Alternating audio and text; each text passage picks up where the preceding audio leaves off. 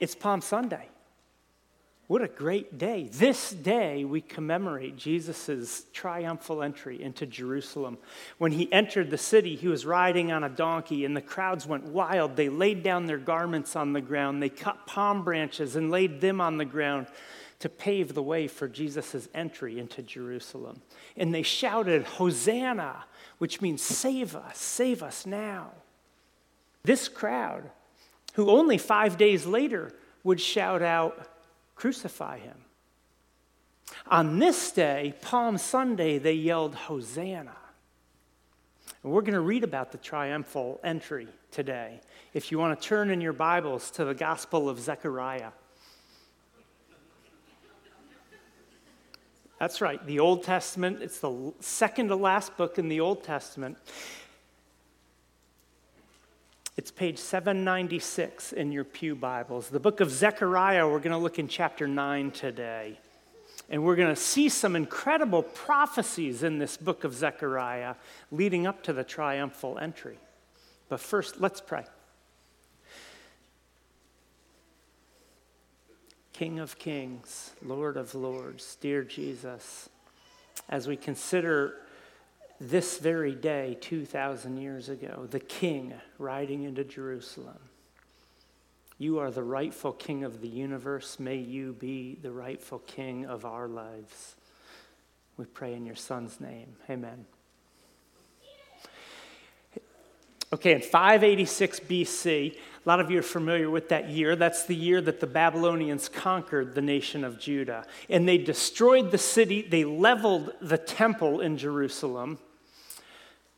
And most of the able bodied Jews back with them into exile back to Babylon. And for 50 years, Jerusalem and its temple it laid in ruins until Cyrus, the king of Persia, he then permitted the Jews to return back to Jerusalem to rebuild and settle there. And so then for the next 15 years, these returned exiles, they resettled in Jerusalem while the temple remained in, uh, it remained in ruins until about 520 BC, when two prophets, Haggai and Zechariah, they began to challenge these returned exiles to not just be content in their own rebuilt houses while the house of God still laid in ruins. So, from 520 to 516 BC, for those five years, the Jews rebuilt the temple in Jerusalem. And it was during that time that the prophet Zechariah wrote.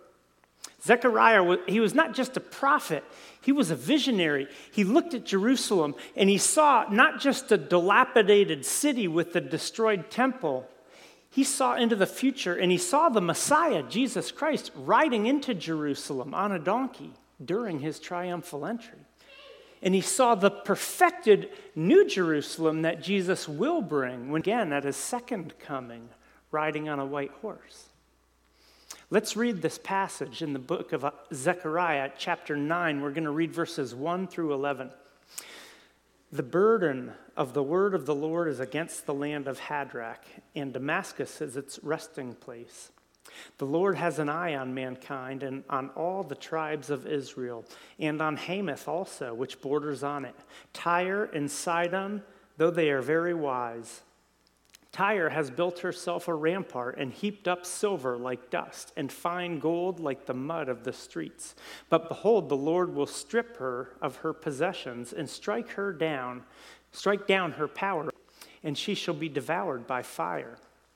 Ashkelon shall see it and shall be afraid. Gaza too, and shall writhe in anguish. Ekron also, because its hopes are confounded. The king shall perish from Gaza. Ashkelon shall be uninhabited.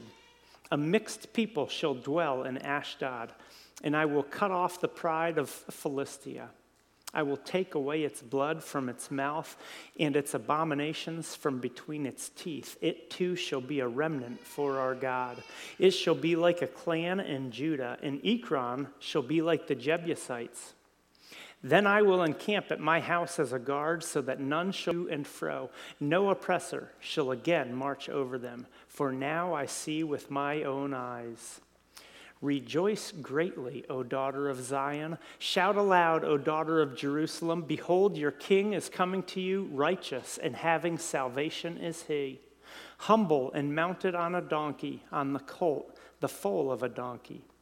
I will cut off the chariot from Ephraim, and the war horse from Jerusalem, and the battle bow shall be cut off, and he shall speak peace to the nations. His rule shall be from sea to sea, and from the river to the ends of the earth.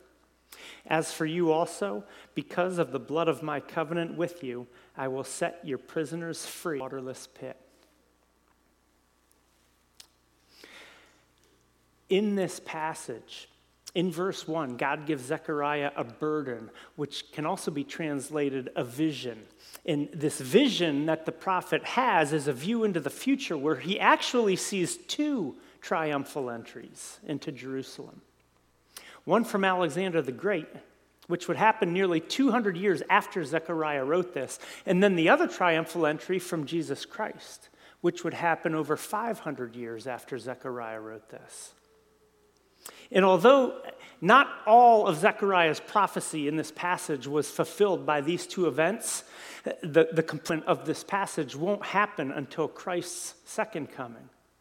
But the portion of Scripture that was fulfilled by both Alexander the Great and Jesus Christ is really spectacular. So that's what we're going to look at today. The Greek Empire.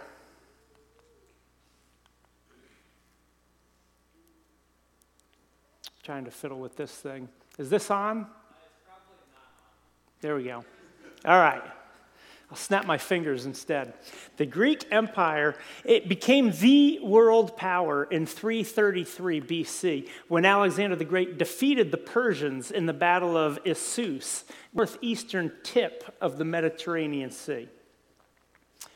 Alexander then continued his, his march down the Mediterranean coast, conquering everything in his path. He went down through Hadrach, which we see in verse 1, the burden of the Lord the burden of the word of the Lord is against the land of Hadrach. Hadrach was a region in northern Syria. Verse 1 also mentions Damascus, the capital of Syria, which Alexander conquered. He then went through Hamath, a neighboring region of Syria, mentioned in verse 2, and on Hamath also, which borders on it. After taking these regions, Alexander the Great continued his march down the coast, conquering and then Tyre, and notice Zechariah's sarcasm in verse 2. He says, Tyre and Sidon, though they are very wise, they were also soon to be very dead. But they were wise in the ways of the world. They had a reputation for being very shrewd business dealing seaports, and they had made themselves very wealthy. Verse 3 Tyre has built herself a rampart and heaped up silver like dust and fine gold like the mud of the streets. Tyre, during this time, it was an island fortress. It had already been destroyed by the Babylonians 250 years earlier, but they rebuilt even stronger. They had a massive fortified double wall, 150 feet tall. It was impregnable kind of like the, the, the Titanic was unsinkable. And the, the city was rich beyond imagination. Verse 4 But behold, the Lord will strip her of her possessions and strike down her power on the sea, and she shall be devoured by fire. The Battle of Tyre took Alexander the Great seven months. He had just a small navy of surrendered Persian vessels. So most of his efforts came from his massive army over land. And Tyre was about off the coast. So, what Alexander did was he used all the rubble from the old city of Tyre back when it was destroyed by the Babylonians. He took these stones, the timber, the dirt, and he threw them into the sea to make a causeway out to the island so that his army could reach the city by land. In doing this, Alexander not only fulfilled Zechariah's prophecy here in this passage, he also fulfilled Ezekiel's prophecy in Ezekiel 26, verse 12, which speaks of Tyre, saying, Your stones and timber and soil they will cast into the midst of the waters. what Alexander the Great did to build his causeway out to the island. So once Alexander's army got to Tyre and penetrated its walls, they burnt the city to the ground, just as verse 4 of our passage said, She shall be devoured by fire. From there, Alexander continued his march down the coast of what had previously been the nation of Israel. Verse 5 and 6 Ashkelon shall see it and be afraid, Gaza too, and shall writhe in anguish. Ekron also, because its hopes are confounded. The king shall perish from Gaza. Ashkelon shall be uninhabited. A mixed people shall dwell in, and I will cut off the pride of Philistia. The region of Philistia is it's southwest of Jerusalem, right on the coast of the Mediterranean. In the four cities listed in these two verses Ashkelon, Gaza, Ekron, Ashdod these were four of the main cities in this region of Philistia. Alexander conquered them all. You see in verse 5 where it says, The king shall perish from Gaza. The Battle of Gaza lasted two months. When Gaza finally fell, Alexander took their king. He was a satrap, a local king named Baetis. And he took their kings and pierced his ankles and stuck rope through them and tied the rope to a chariot and then had, had Gaza's king Baetis dragged through the city to his death. The king shall perish from Gaza. The details of this prophecy are incredible. God's word does not return to him empty. Verse 7 I will take away its blood from its mouth and its abominations from between its teeth. The region of Philistia, it would no longer have blood in their mouths. Instead, they would be the blood in Alexander's mouth. They the abomination in Alexander's teeth. Verse 7 continues It too shall be a remnant for our God. It shall be like a clan in Judah. Because as these cities were being overrun, some of their inhabitants would turn to the God of Jerusalem. But not the city of Ekron. The last part of verse 7 says, Ekron shall be like the Jebusites. The Jebusites were the original inhabitants of Jerusalem before Joshua even led the Israelites into the promised land. This verse is the last mention of the Jebusites in the Bible. After this time, they disappeared from history, just like Ekron. So, after blazing a trail through Philistia, Alexander then set his sights on Jerusalem, and his intent was to completely destroy the city of Jerusalem because they had not been paying Alexander the tribute that they were previously paying to the Persians. And so Alexander the Great had every intention of turning Jerusalem into a bloodbath. But look at verse 8.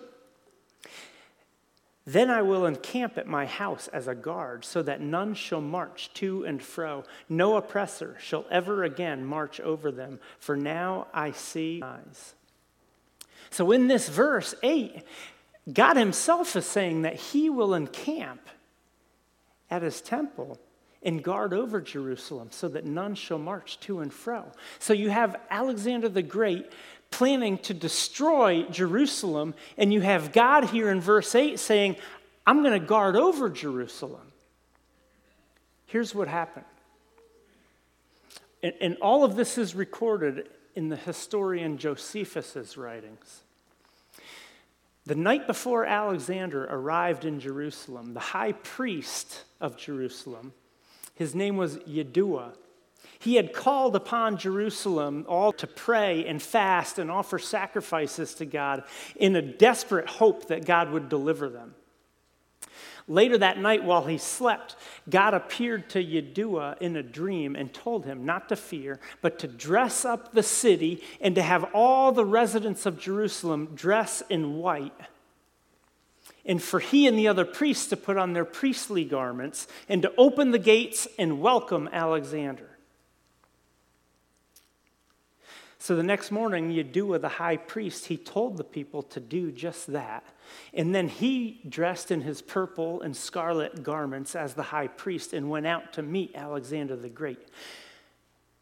Alexander, this bloodthirsty, godless conqueror, was so blown away by this elegant reception that he had received by the people of Jerusalem that he not only spared the city, he fell in love with it.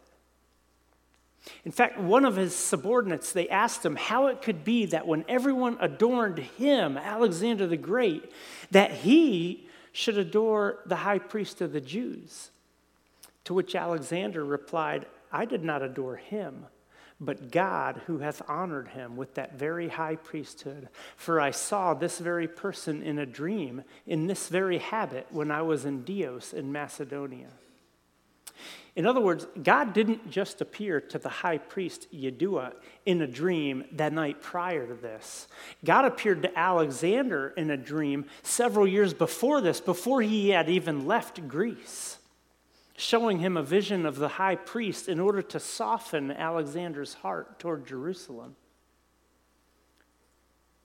If God is for us, who can be against us? So Yeshua, the high priest, he accompanied Alexander as he rode triumphantly into Jerusalem. And before he left to continue conquering the world, Alexander asked the high priest what favor him. And the high priest, he asked that Jerusalem be free to obey the laws of God and that they be exempt from paying any tribute to Greece. And Alexander granted that request. And then he rode off to Egypt, where he continued to conquer nation after nation for the next decade until his death in 323. How could it be that Alexander the Great, the most powerful man in the world, determined to decimate the city of Jerusalem, would instead spare it and bless it? Isaiah of hosts has purposed, and who will annul it? His hand is stretched out, and who will turn it back? Nobody can annul God's will. Not Satan, not you, not even Alexander the Great. I will encamp at my house as a guard so that none shall march to and fro, verse 8 says. Verse 8 continues No oppressor shall ever again march over them, for now I see with my own eyes. This promise has not yet been fulfilled because Jerusalem has fallen numerous days of Alexander the Great. But the day is coming when the King of Kings will ride into Jerusalem on a white horse, and when that day comes, no oppressor shall again march over them. In these first eight verses of Zechariah chapter 9, we see horrifying prophecy about the destruction of nation after nation, city after city, all of which happened when Alexander the Great passed through. He killed tens of thousands at a time. He took many more as slaves, and he left his flag of ownership everywhere he went. Mercy of God's divine intervention was Jerusalem spared when this violent king of Greece entered? Now we get to verse 9. And here in verse 9, Zechariah makes this abrupt left turn in his prophecy. He switches his focus from the destruction a wicked king would do to the salvation a righteous king would bring. Look at verse 9. Rejoice with me. Rejoice greatly, O daughter of Zion. Loud, O daughter of Jerusalem. Behold, your king is coming to you, righteous and having salvation is he, humble and mounted on a donkey, on a colt, the foal of a donkey. This is the prophecy that Jesus Christ fulfilled on this day. Palm Sunday when he made his triumphal entry into Jerusalem. two very different kings being mentioned in this chapter Alexander the Great and Jesus Christ. Rejoice, verse 9 says. Rejoice greatly, O daughter of Zion. Loud, O daughter of Jerusalem. That's exactly what they did when Jesus Christ rode into Jerusalem on Palm Sunday. The book of Matthew says the crowds that went before him and that followed him were shouting, Hosanna to the Son of David. Blessed is he who comes in the name of the Lord. Hosanna in the highest.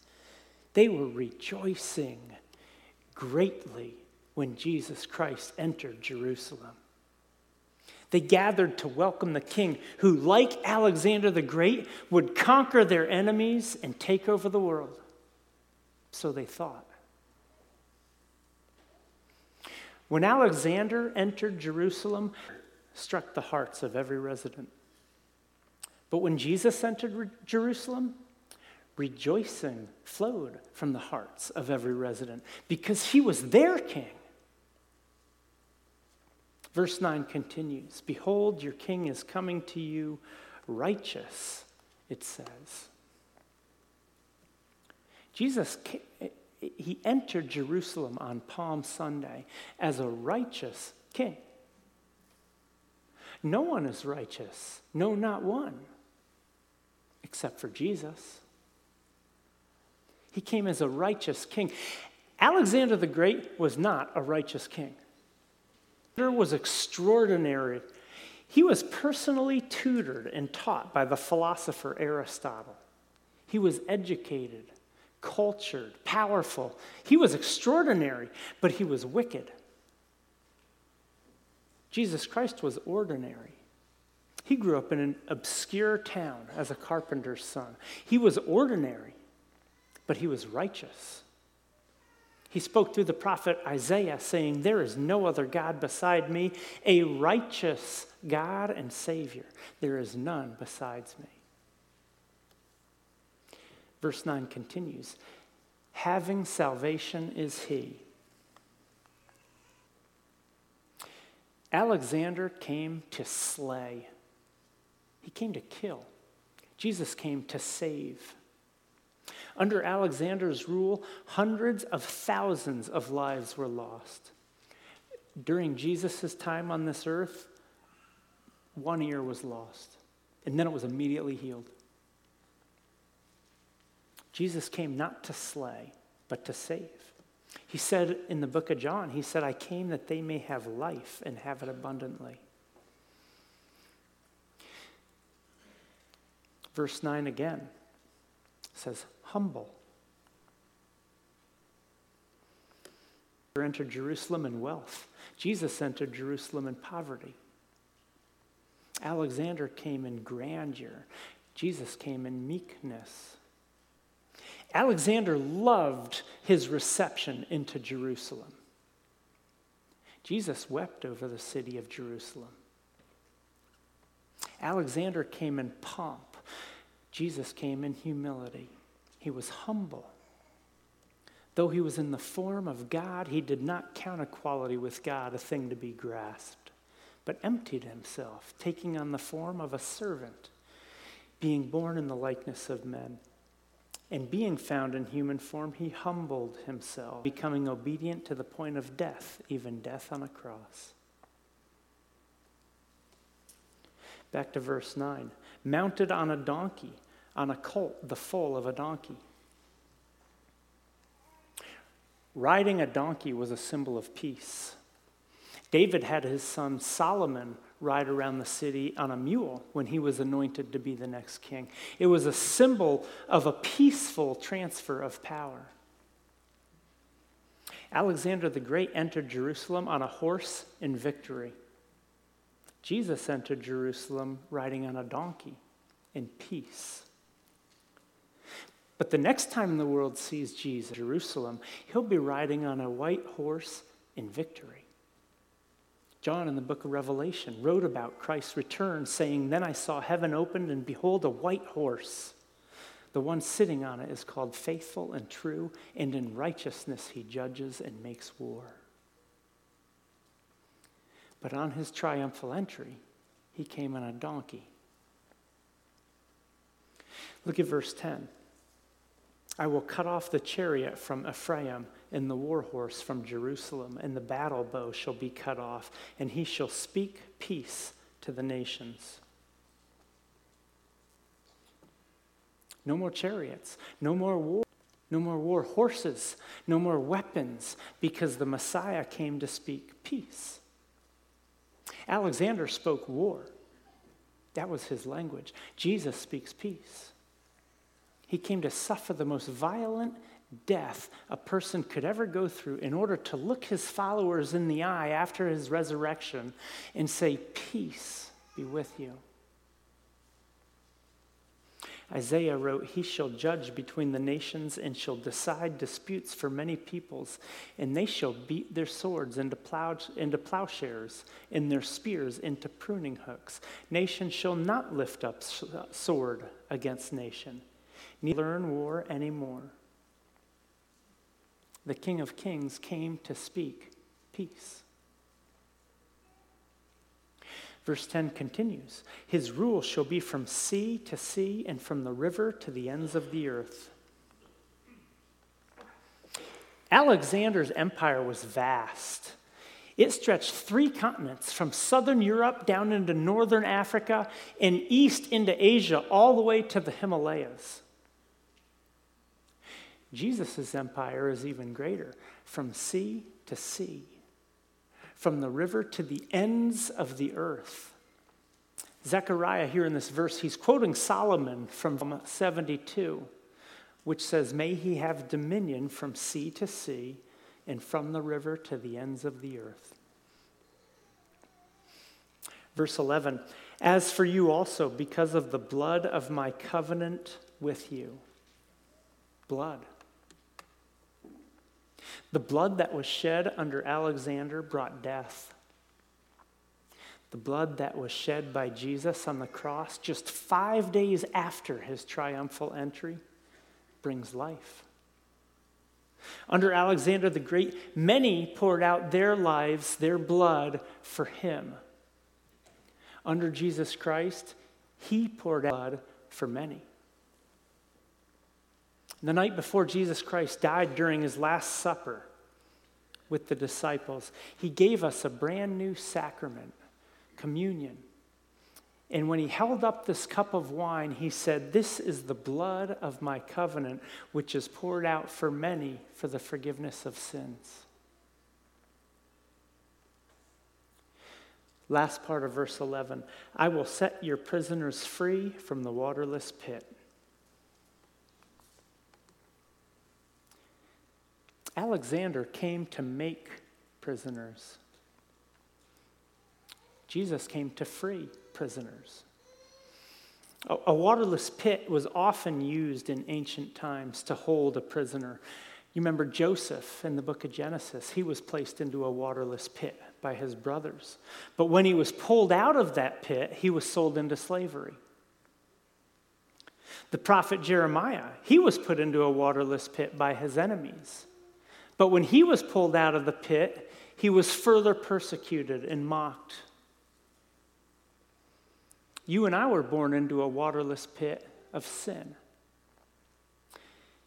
But when Jesus came and pulled us out of that pit, it was to set us free. He said earlier, he said, The Spirit of the Lord is upon me because he has anointed me to proclaim good news to the poor. He has uh, sent me to proclaim freedom to the captives and recovering of sight to the blind, and to set free those who are oppressed. Jesus rode into Jerusalem on Palm Sunday to set prisoners free.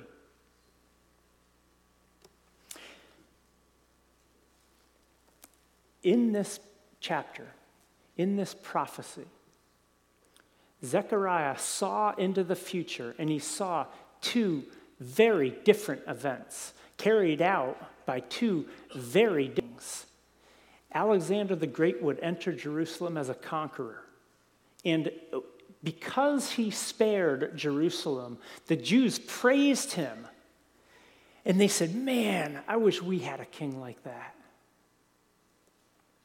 And then came Jesus, also riding into Jerusalem, 350 years after Alexander. And the people praised him and they said, He's our king. He's our Alexander the Great. He's going to deliver us from our enemies. They were all wearing their red hats, make Israel great again.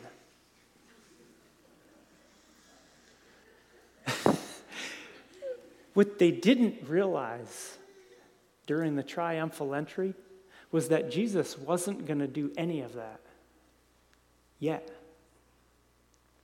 He will when he returns. But when he entered Jerusalem on Palm Sunday, he came to save the people from their sins, not from their enemies. He didn't come to make war with Rome. He came to make peace with God on behalf of all mankind, you and me, and all who would believe in him. It turned out Jesus wasn't the, the, the, version of Alexander the Great that the people were, which is why many of the very same people who on this day, on Palm Sunday, shouted, Hosanna, would five days later say, Crucify him.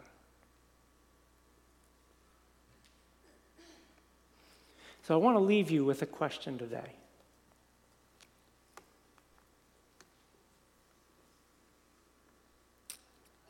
What sort of king are you looking for? Who do you want to be your king? Do you want Alexander the Great or do you want Jesus Christ? They're two very different kings. What sort of king are you looking for?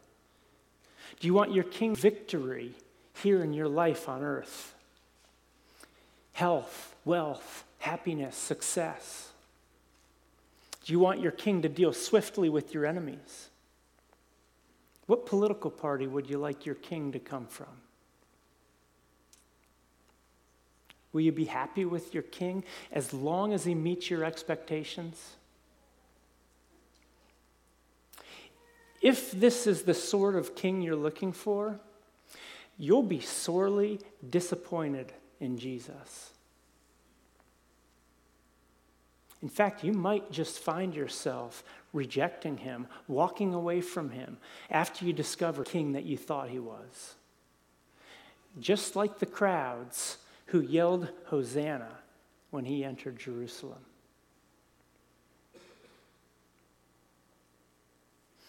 What sort of king are you looking for? Do you see a greater need in your life than just your circumstances here on this earth? Do you see your failures and your guilt? And you need a king to set you free, not from your circumstances, but from your sins. Are you looking for a king who can offer you eternal forgiveness from a holy and righteous God? Do you need a king who will bring you comfort and joy in the midst of your sorrow and suffering? If this is the king that you're looking for, then you'll get all that and more in Jesus Christ. What sort of king are you looking for? Rejoice greatly, O daughter of Zion. Shout aloud, O daughter of Jerusalem. Behold, your king is coming to you, righteous and having salvation is he, humble and mounted on a donkey. Let's pray.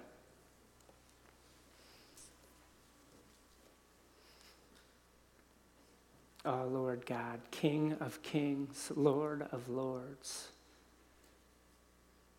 What a king you are. And yet you came in such humility, such mercy, such sacrifice for us. You are worthy of our worship. You are worthy of much more than we can possibly give. And so we rest upon your grace we rest upon the fact that you are righteous. Thank you that you give us your righteousness in return for our sin. Thank you that you entered Jerusalem, donkey, to make peace instead of entering on a horse to make war, for we would be the victims instead of the victors. Thank you, Jesus. We pray this in your name. Amen.